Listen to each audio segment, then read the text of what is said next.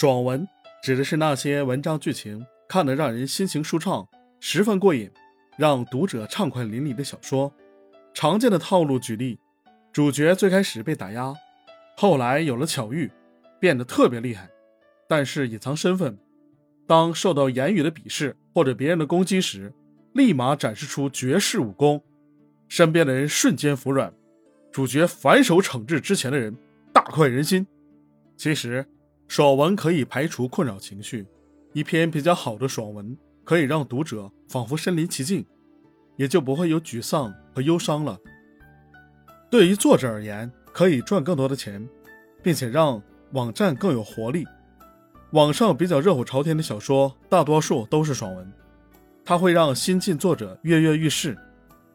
爽文其实十分符合人们心中对角色行为的期望，让人看起来心情舒畅。在升级类的小说中，爽文出现的几率是比较高的。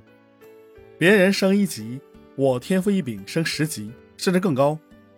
一面倒的输赢不精彩，不好看，但是他看着过瘾。这些年来，网络文学逐渐成为一个大趋势，越来越多的人喜欢在网络上阅读写作，由此出现了不少的网络文学平台，并且作者的收益不菲。一直以来。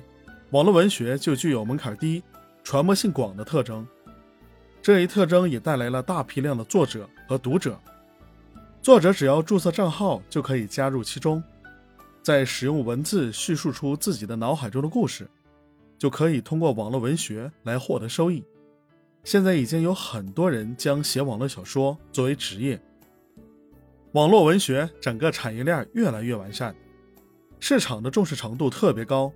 有的网络文学还可以改编为电视剧、电影，或者是作为电视剧、电影的延伸产品，打造出一个非常宏大的世界观。好，关于这个观点我已经介绍完毕，希望对你有帮助。欢迎你点赞、关注、评论并转发。我是好猫卡，我们下期再见。